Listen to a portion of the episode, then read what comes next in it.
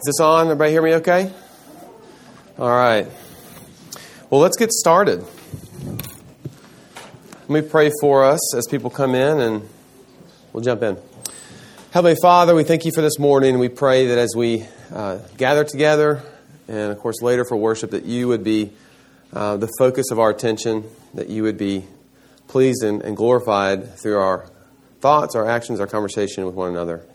Uh, we ask this all in your Son's name. Amen. Okay, so if you got this or you don't have this, let me know and I'll hand it to you. This is going to be a new handout. This is a supplement. We're supplementing. But we are not getting away from the tree. So um, if you didn't have a chance to color in your roots, you can still do so today. That's here. Does anybody need that? Okay, good. So just a little bit of a review, but we're looking at this tree as sort of the overview of uh, a metaphor for how we think about ministry. And uh, the roots are our what? Presuppositions. Presuppositions. That's right. It's the, it's the things that are hidden that we believe about ministry, whether we, we realize it or not. Um, what's and then we have the trunk. What's that? Somebody said principles earlier. Okay, the trunks are principles. We're going to get to that next week, and then uh, the fruit of the tree. These are our goals or our purposes. So, I've been told I've got to put a date on this thing to finish. So we have four weeks. We're going to be done.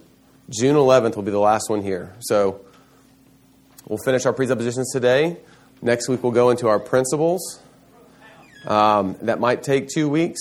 Um, and then we'll go into our, our goals and our purposes. And of course, um, all kinds of fun stuff just keeps piling on here. So get that folder, get that notebook, and, um, and you will be good to go for life. Okay, last week we, we looked at the, the, first three presuppositions of God is at work, demographics, and Bible and theology. Um, we talked about how presuppositions affect the ethos and the practice of ministry. And ethos, a good definition for ethos, is just what does the room feel like when you come in here? What does this church feel like when you kind of come in here? Uh, your business or organization, what does that feel like? And all that feeling uh, is really a product of presuppositions of the organization. it's the hidden things. It's what makes you feel nervous in a place. It's what makes you feel like you've got to really, you know, have your, you know, or it's what makes you feel like, hey, you know, I can kind of just hang out. It's, it's the culture of the place. And, and presuppositions affect that, and they ultimately affect our practice as well. So, where I want to start, before we get into our fourth presupposition, which is the church, we've talked about God at work. God is at work demographics, how places are special in particular, and we need to pay attention to those things. And then our Bible and theology, what we, how we interpret Scripture. This gets us to a really, um, really great phrase um, called fixed theology and flexible methodology. Okay? What this means is that so far, we have a theology, which we call Reformed, it's a, it's a way of interpreting this, the Bible, that we say is fixed when we go into do ministry. In other words, it is not changing. Um, it is by grace that, you, that you have been saved, and this through faith. Not, this is a gift of God, not, not a work from any man, so that no one will boast. That is not changing. Know, I just butchered that, that verse. It's something like that what we think about salvation, what we think about who Jesus is, the incarnation of God in the, in the flesh, the bodily resurrection of Jesus, right? God's, God's word to us, all that is fixed for us. Okay? So all, all of a sudden, what we're doing, if you haven't noticed this, is we are pigeonholing ourselves to some degree. when you say yes to something, you say no to something else. We talked about that in demographics. If we're going to speak in English, we're saying no to any type of other language at this point. We've got to make decisions, right? well, the same is true with theology. And this may seem like Isn't everybody have, doesn't everybody have a fixed theology when they go into ministry? No. And you, you know that. But this is all part of a philosophy of ministry to be intentional about what we're doing here. Flexible methodology says if, if we're going to care about demographics, if we're going to care about place, if we want to really care about people and, and how ministry is done up in Connecticut versus Fort Worth or Japan, like we talked about last week, then the methods of how we dish out that fixed theology must be flexible. And what you maybe have experienced in your lifetime, um, maybe in a church, maybe in an organization, maybe in a ministry somewhere, is oftentimes these two things are reversed. You have people that go out, either representatives of the church, um, maybe uh, ministries, um, who say, really, they'll never say this, but really our theology is flexible, but our methods are fixed. And two things are happening. One, we're, it's what we call we're really bending to the culture too much. In other words, we don't want to say the hard stuff. We're going to flex our theology to what you want to hear. Um, but in order to be successful, productive, in order to be efficient, we're going to take a method that is the same. It's, it's, it's you know, it's a square box, and we're going to take it everywhere we go. And if you fit in that box, then great. It's going to work out well for you, maybe. But if you don't, we're not interested in you. Go somewhere else. That, that is the framework be careful about what I'm about to say. That is the framework for most ministries on campus, if you go to the college campus these days. And that really is the framework for a lot of churches today. This doesn't say that we're right, we, we've got it all figured out. It just means we have felt that. Because if you take a methodology and fix it, you are going to abuse people. You're going to hurt them. And, and part, part of what we're trying to do here is recognize that that is some of y'all's experience, certainly is some of mine. Um, but the Bible doesn't give us the freedom to just go ahead and fix a method in order to get as many butts in seats, in order to get as many you know, professing Christians. The Bible wants us to care about people, and that takes time. That takes pastoring.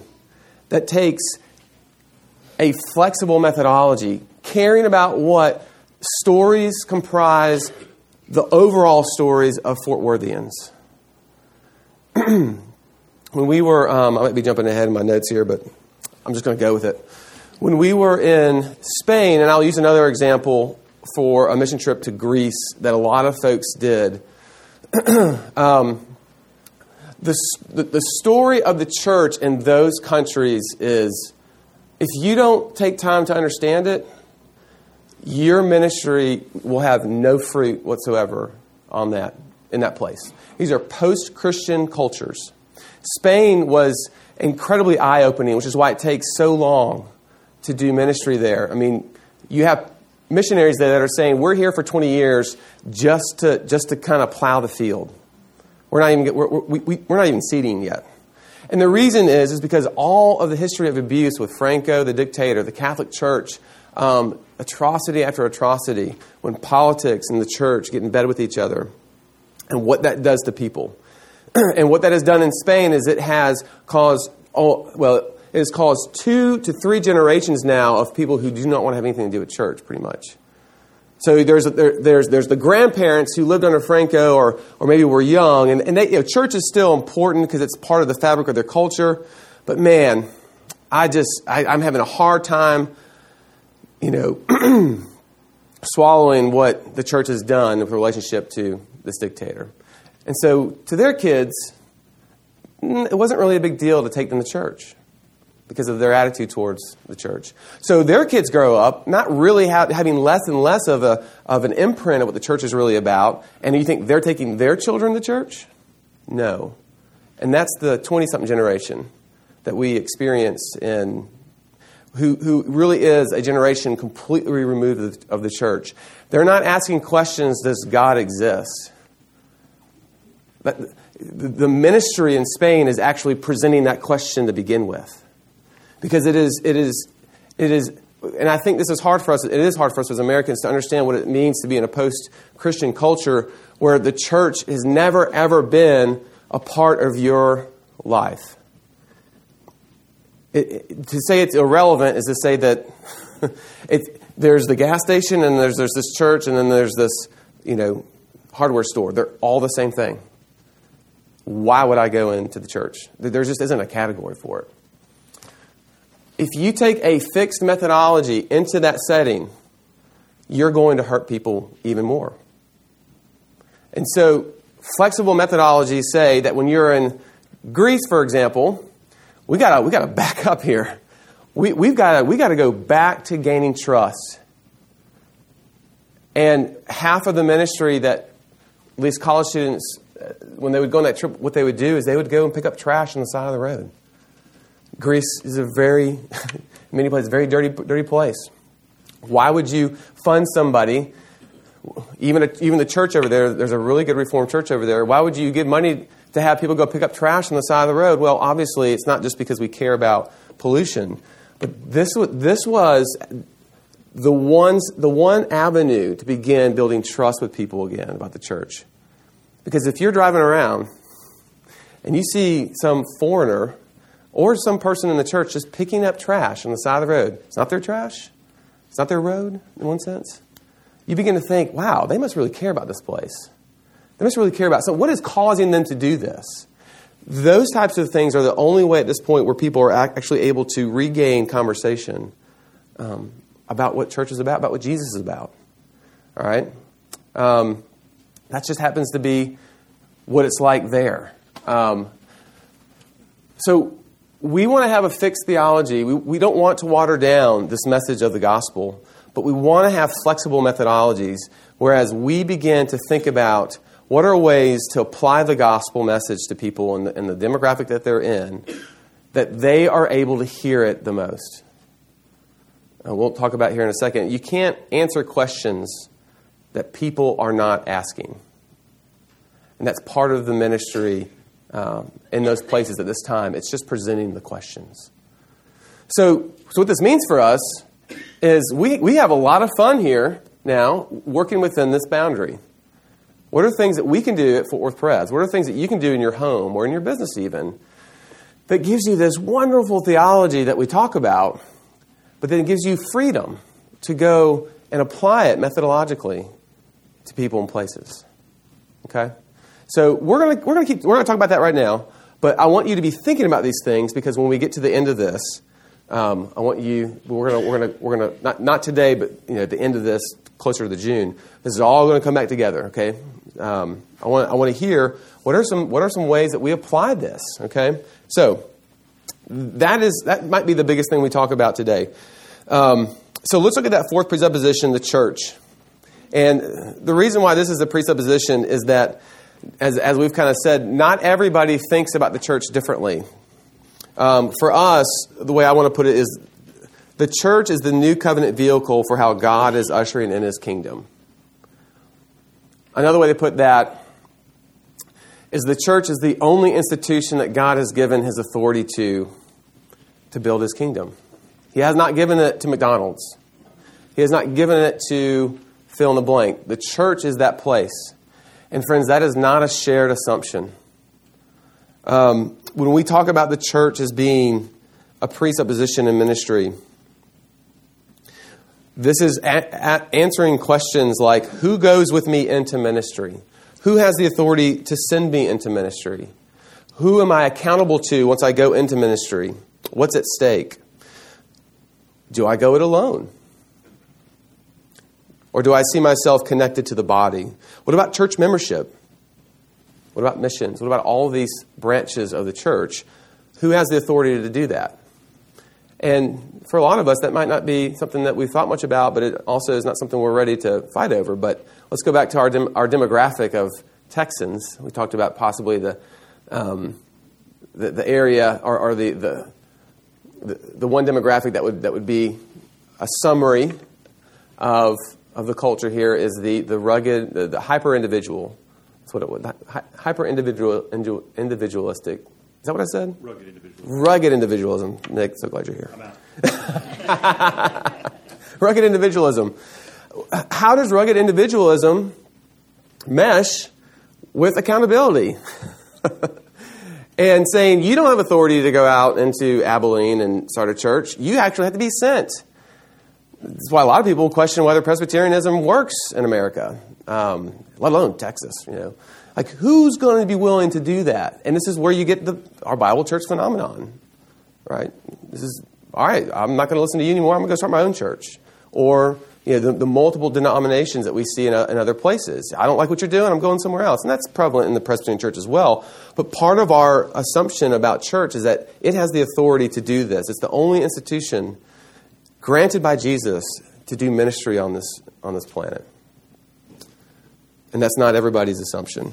We have guides as well uh, within the church, uh, our, our own particular, particular denomination, and those guides are the confession that we mentioned. We have a book of church, church order. Does, have y'all ever sat down and read the book of church order? It's an amazing resource. It really is. It's something that's easily scoffed at, and it's a little dated. But the fact that the church has uh, has this book that guides through even more um, almost non-biblical issues, you know, things that would come up more today than anything else. It's extremely helpful.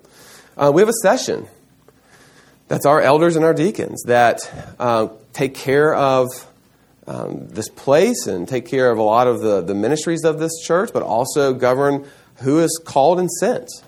Um, that's why we have a sessions, because we believe that the church um, is the only place that, that is given the authority to do ministry, and that, that, that, that looks, like it's, looks like a session, according to First and Second Timothy and Titus. So, again, of course, we could spend a whole day talking about that stuff.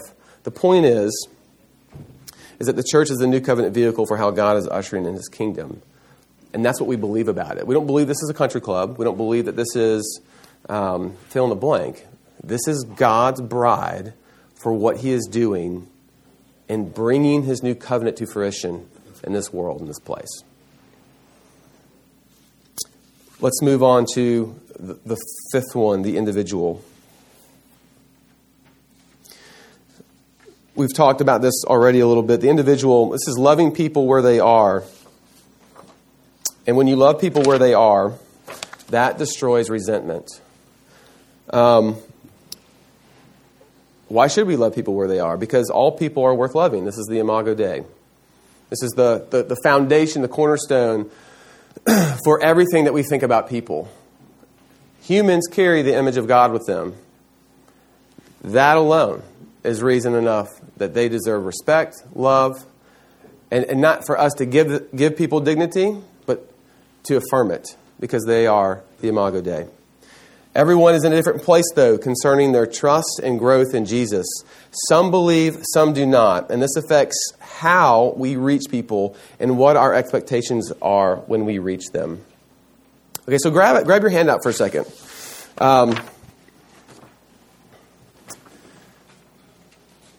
We've talked about this in other Sunday schools. But when we talk about the individual, it's helpful to see how the Bible looks at people.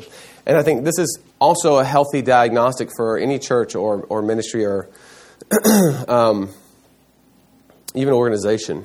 As you look there, you see that the, that, that the Bible thinks about people or talks about people really in four categories. And, and those categories run, run along either one's relationship to Christ and one's relationship to the church. And so if we start here in the top left hand corner, you see that there are people who profess Christ but who do not belong to a church. Okay? If you move over to the right, these are people who profess Christ and belong to a church. Okay? Probably a lot of people in this room. If we come down to that bottom left, you have people who do not profess Christ and do not belong to a church. Perhaps more your atheistic group of people. Um, the Bible would call them pagan. If you want to use that word, that's fine. But that, that's that category. The other category is people who belong to a church but do not profess Christ. And this might be some of our more, we call liberal denominations who do not preach Christ anymore, but we like the church. We like its social programs. Uh, we want to help the poor. Uh, we want to feel the community of the church, and so we go. But as far as sin and repentance and Jesus, uh, atonement for my life,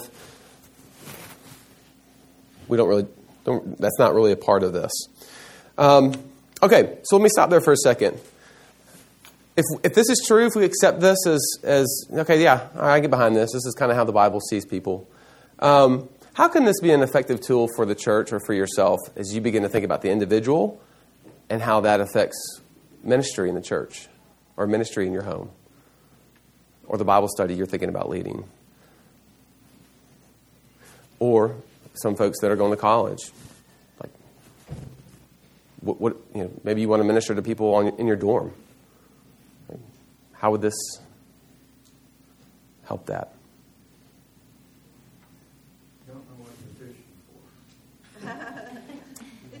Don't worry about that. Just, Where do you start out with someone? Just how, how would you start talking to them? Well, if they don't believe that they don't believe in church and they don't believe in Christ, then you have to start from the very beginning and give them the gospel. Okay, great. Yeah, yeah. Uh, your conduct and how you present yourself and the conversations that you have, and inside your conversation is, hey, inviting to church. That's simple. Hey, you know, I'm going to, to such a full press. Will you come to church with me? Would you like to come to church on a Sunday? As you get to know them. Okay, yeah. I think we're going to have to look at how you're talking about in Spain, only because I recently ran into someone that was just like, no, don't invite me to church. I don't want to hear it. And so I had to start by making sure that I said, I believe for me, Mm-hmm. you know. And then, for this week she was like, I realized God never left. And so I went it a little bit further, you know. And so then maybe next week or the week after, I can go on ahead and say, hey, you want to come see what I believe? Mm-hmm. You know, and maybe she'll be more receptive to it than if I just would have said that a month ago. Sure. Yeah, yeah. And what I hear you saying is maybe we see ourselves and our little world is in this top right corner. Um, but do we are we willing to say that about Fort Worth?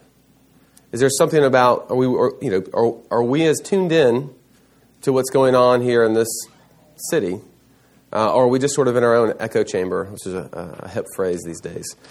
Um, maybe maybe Fort Worth is more like this bottom right, or maybe the top left, or maybe it's more like the bottom left. I don't know, Andrew. buddy who would be in the top left corner, whose theology is all over the place. And so sometimes it's tempting to want to come to church so that his theology can be fixed. Uh, but that's not what's going to draw him. And so instead, it's about developing a friendship with him and a relationship and getting him to the point where in the middle of his trials, in the middle of his struggles, he needs Christian fellowship that he doesn't have and getting to that point and saying, "Come to the church where there are where there are other believers who can enter into this with you." And in the back of my mind is, and then your theology will get fixed too. Uh, but it changes the Yeah. it changes the priority of the relationship. You, you realize that just teaching or, or yeah, teaching to people, just telling them things isn't going to change their heart. Um, you need they, they, they, they, they need something a little bit more. They need to see that you're in this not just for some conversion or some type of end, like you actually care about them. Um, I think that this is so important to younger generations today. You want to call them millennials, whatever. whatever. Um, that generation is tired of being taught to. They're tired of being spoken down to. They're tired of this is what you do.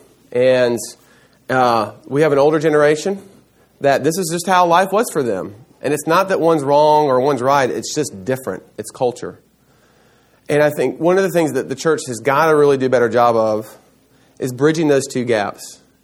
And this is one of those areas where I think we can do this really well, is recognize that people are tired of being taught at, at least in younger generations. And instead, this speaks more to the power of discipleship, which is really what Andrew's getting at. Am I selling the long distance to people? You know, if you talk to people in the church in the 50s when Billy Graham would go and do these revivals and people would just be converted immediately, it is so easy to think, why isn't that happening today? And I wish that it was. But that was something God was doing to a particular time and place and culture, and that is not what is happening today. Not that it can't. The, the long distance is where ministry is happening today. uh, staying with people and, and, and entering their life, um, caring about their story, the individual, which is a product of our culture as well, and letting them know that I'm not just here uh, with you as some project. I'm here to actually love you and to be with you and to shepherd you. That's why this church, it, one of its primary roles and functions is to be a pastoring, shepherding church. Um, we think that is the, one of the biggest responsibilities next to the preaching of the Word and the teaching of God's Word to its people. Um, as a, as a pastor, I would commend this. I'm always doing far more listening than I am teaching or truth telling. Why? Because I've got to find out where people are. And you've got to do the same thing. We've got to put our assumptions on the table and, and allow people uh, the opportunity to affirm or to tell us to throw those assumptions, assumptions away about them. But until we do this, we have no idea what to say or how to say it. and that's that's the individual. That's a presupposition of the individual. And this this little this little graph it, it crosses all the presuppositions, helps us think more critically about that. I think one of the things that this does um, is we can look at this, for example, and we could we could be strategic about it. We say, look, we're doing a great job, a great job getting the people that would represent the top right corner of this graph. But you know what? We're really not doing a good job getting the left top left corner. And Fort Worth, the demographic of Fort Worth, seems to be a lot of people that believe in God, whether that's cultural or not. Um, they definitely would say they believe in Jesus, but man, they are just not connected to the church. So, what, what things could we start to do that would really focus in on that group of people? Uh, what, what ways could we shape the ministries that we have already? Or what new ministries do we need? Or what people feel like, hey, I think God has gifted me to go reach out to these people because this was my experience and I kind of understand that. And, and, and how can the church get behind that person or group of people to go and to do that? But the point is, is until we stop and look at this, we don't even know that this is a problem. We don't even know that, this, that these people groups are missing from the church because we're just kind of going through the motions. We're just doing church, we're doing life. And this causes us to stop and pause and look at this. I would take this if I were you, if you're thinking about a neighborhood Bible study or thinking about some type of, maybe something in, in your workforce, and I would look at, like, okay, what is the demographic or makeup of the people in this place? And who do I want to be here? And that's going to tailor what it is you're going to say to them. It's going to tailor what this is going to look like. Um, maybe it means that, you know what, for the first year or two, we just open the house up and have food and get to know each other. And immediately we want to say, well, wait a minute now, you've got to get to Jesus, right? You've got to get to the Word of God. And you do. But look, I mean, Jesus didn't, we're going to look at this in a second. Jesus didn't just immediately go right into people's lives and say, repent and believe now, now. He did to some people, but he didn't do it to everybody. And there's freedom there for us to begin the process of saying, all right, I want to be intentional about what it looks like to bring people into uh, the community of God. And this gets to, this is not on your sheet, but this gets into this category that we call side doors. We haven't talked about avenues yet. Um, so when we when we we'll get to avenues uh, probably next week or two weeks from now. But avenues are just all right. Here's what we're going to teach. Here's what we're going to do. What are the ways we're going to do it? And we tend to operate out of three avenues, which is large group, what we're about to do in a few minutes in the worship hall, you know, sanctuary. Uh, we have small group ministry. That's the second avenue. So we want to break that down and we want to get people together. Um, that's an avenue. And then there's the one-on-one pastoring. Um, different things. We need all three. The different things happen in all those avenues. Um, so, along with avenues, though, you think critically about what are people ready for. And some people, like in this top right hand corner, they are absolutely ready to come through these doors, to come sit in here with you, and to go sit in that worship service and be awed by Jacob Tilton. Right? That's what they're, that's what they're able, to, able and ready to do. Right? They know church, they know the, the, the culture of it, they're probably coming from a church, and they're looking for something more right?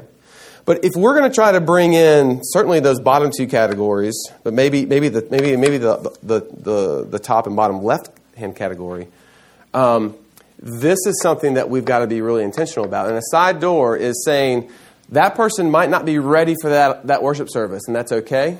Not saying don't invite them, but they may need a step in between. They may need to to kind of come in and feel out who these people are. Um, they may need uh, to come in and, and You know, they've been burned before, so I'm just going to take take my time here. Okay, um, and I happen to believe that's where a lot of people are today.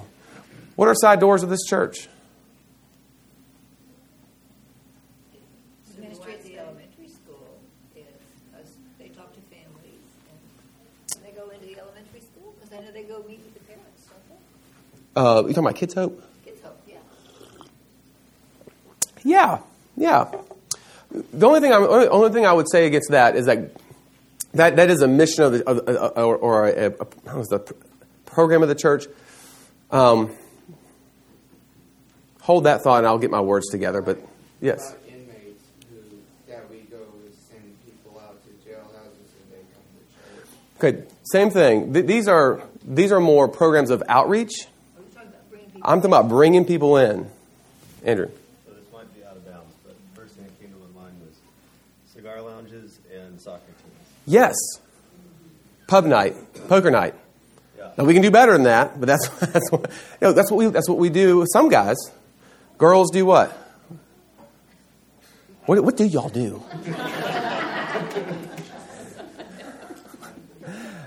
um, no, like there's there there there and there there should be some criticism and um, let's let, you know let's let's scrutinize this.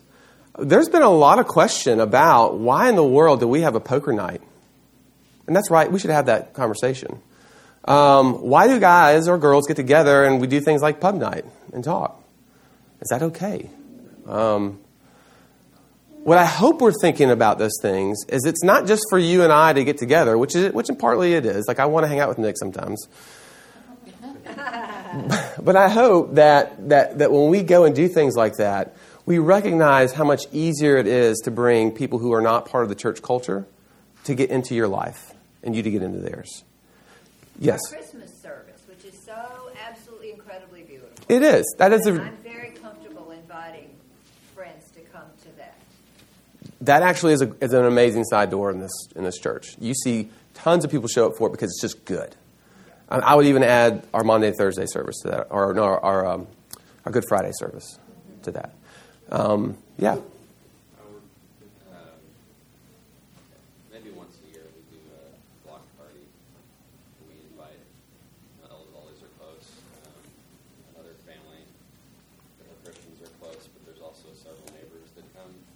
So some of our church culture is present there. Of course, trying to build the friendships there. yeah, and doing it through an avenue that isn't necessarily an institutionalized program, uh, but it's a place where it's easy. It's, it's a bridge, right? Um, some of you all maybe maybe you enjoy board games. Like I love backgammon, right? And, maybe I find somebody that likes to play backgammon, and uh, maybe you like bocce ball, or maybe you like. Uh, there was a, a quilting ministry at the church I was a part of before. And I had no idea what that's about, but it sounds really cool. They all get together and they sit around in a circle and they quilt because it's just one of those activities that you can do while talking. The point is, is are you thinking about the things that you enjoy, not just for yourself, but for other people? Are you thinking about the way God has gifted you and the talents that you have and the things that, that make you who you are? And not just using them for yourself, but using them for other people. And maybe for some of us, it's just on a one person basis, and that is fine. There's no quota here, quota here that we're trying to reach as far as getting people into these places. But I think too often we, we, we spend so much time trying to figure out what can I do for the kingdom? What can I do to reach people in places when God has given you the answer right there? You love golf. Invite them to go golf. You love movies. Invite somebody to come watch a movie with you and talk about it. you love making food. Hospitality is probably one of the easiest ones uh, that, that we have. Make a meal for somebody. These are side doors, and we need to be so creative about them, but also intentional about them. Um, and this is part of the flexible methodology part. Um, that that if we're you know think about what would happen if our church was all, constantly and intentionally thinking about side doors for people, which means we're thinking about the people in our neighborhoods, we're thinking about the people in the city, and we're wondering what do they need, where are they, what questions are they not asking yet, and how do we get them to a place where I can learn about them to ask those questions, to get them to ask those questions in non-threatening uh, uh, ways. So, all right, I think I've done enough for that that topic. Quickly, The last one is the learning process. And um, all I really want to say about this is that how we learn matters because this shapes how we think about equipping our people. Um, learning is so much more than content dump. And if we have educators in the room, you know this is true. Um, you know, in this, for example, are we going to be a church that just lectures at people? Um, you know, that, that's going to be our main mode of, of, of teaching. Or are we going to, um, you know, get into the digital age and think about that? I don't know. Um, that's all under a philosophy of ministry. If you think about uh, who some of your best educators are or were growing up, why?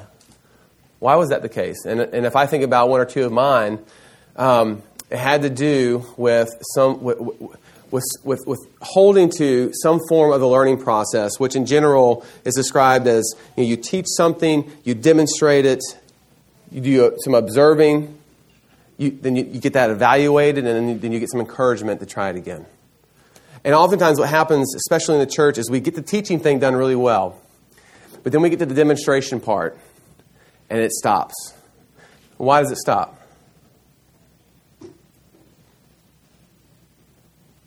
Time. It takes so much time to take somebody by the hand and demonstrate to them how this is done. I'm guilty of it. Maybe you are, I won't look at you. But we all know that it's so much easier just to do this. Let me talk to you and then go. But how much better would it be for you and I to go and sit together and like let's go talk about a side door that we're going to create this next weekend for people in your neighborhood and let's go do that. And how, how much better would it be for you to like stand, stand next to me or somebody who has maybe done this before and starts asking people questions about their life and somehow next thing you know we're talking about Jesus. Like I just need to hear people do that. Um, I don't just wake up one day and I'm able to do that. Um, that's demonstration. Then, then, then the ability to have somebody observe you do this, evaluate that. Boy, this is so much time. and then encouragement? Are you kidding me? you know? But you know, and I know that, that when it comes to learning, uh, this is how it happens. There's a process to this, and we, you know, aren't going to get this perfectly, but we've got to be intentional about how we do this throughout our educational programs, uh, how we think about things. Um, uh, one, one, pastor says it this way. Um, he says, as we've said before, you can't answer questions from people that uh, they aren't asking, and this means that our bottom line for us is not our performance or even our kids' performance. I'll add that, but are they learning? Are they learning? And it would be helpful for me, it is always helpful for me to think about the proportion of how much teaching is going on versus demonstrating. You know, am I just a guy that sits in the office and reads a book and never ever goes out into the mission field and never ever goes out into a place to, to hopefully just, if anything else, just model that I actually believe this stuff that I'm teaching? Um, and, and, the same is true for y'all. Um, think about that and, and allow that to shape the way that you do ministry. Okay, so we didn't get time for this, but there's your homework. Um, we're going to talk about this first thing next week. Write, write this down. I want you to go home over the week. I want you to write. I want you to read Acts chapter 13, verses 16 to 41. Acts 13, let's say 16 to 41. And then I want you to read Acts 17 Let's do 16 to 34. and here's what I want you to do I want you to pull all these presuppositions together as you read those two stories. Two different stories, two different accounts. Um, I want you to think about how God's at work. I want you to think about how demographics are t- being taken into consideration in both of these accounts uh, by, by the author. I want you to think about what's being said. This is Paul in two different settings. I want you to take note of how he's talking. Why is he talking one way to one group and one way to the other? Um, I want you to think about fixed theology and flexible methodology. What are the flexible methodologies that Paul is using in these two texts? Um, all this stuff. And this is where we're going to start next week, uh, and then we'll get into the principles, which will. The, the presuppositions are always what take the, the longest, but they're, to me, they're the most fun. So let me pray for us, and we will dismiss.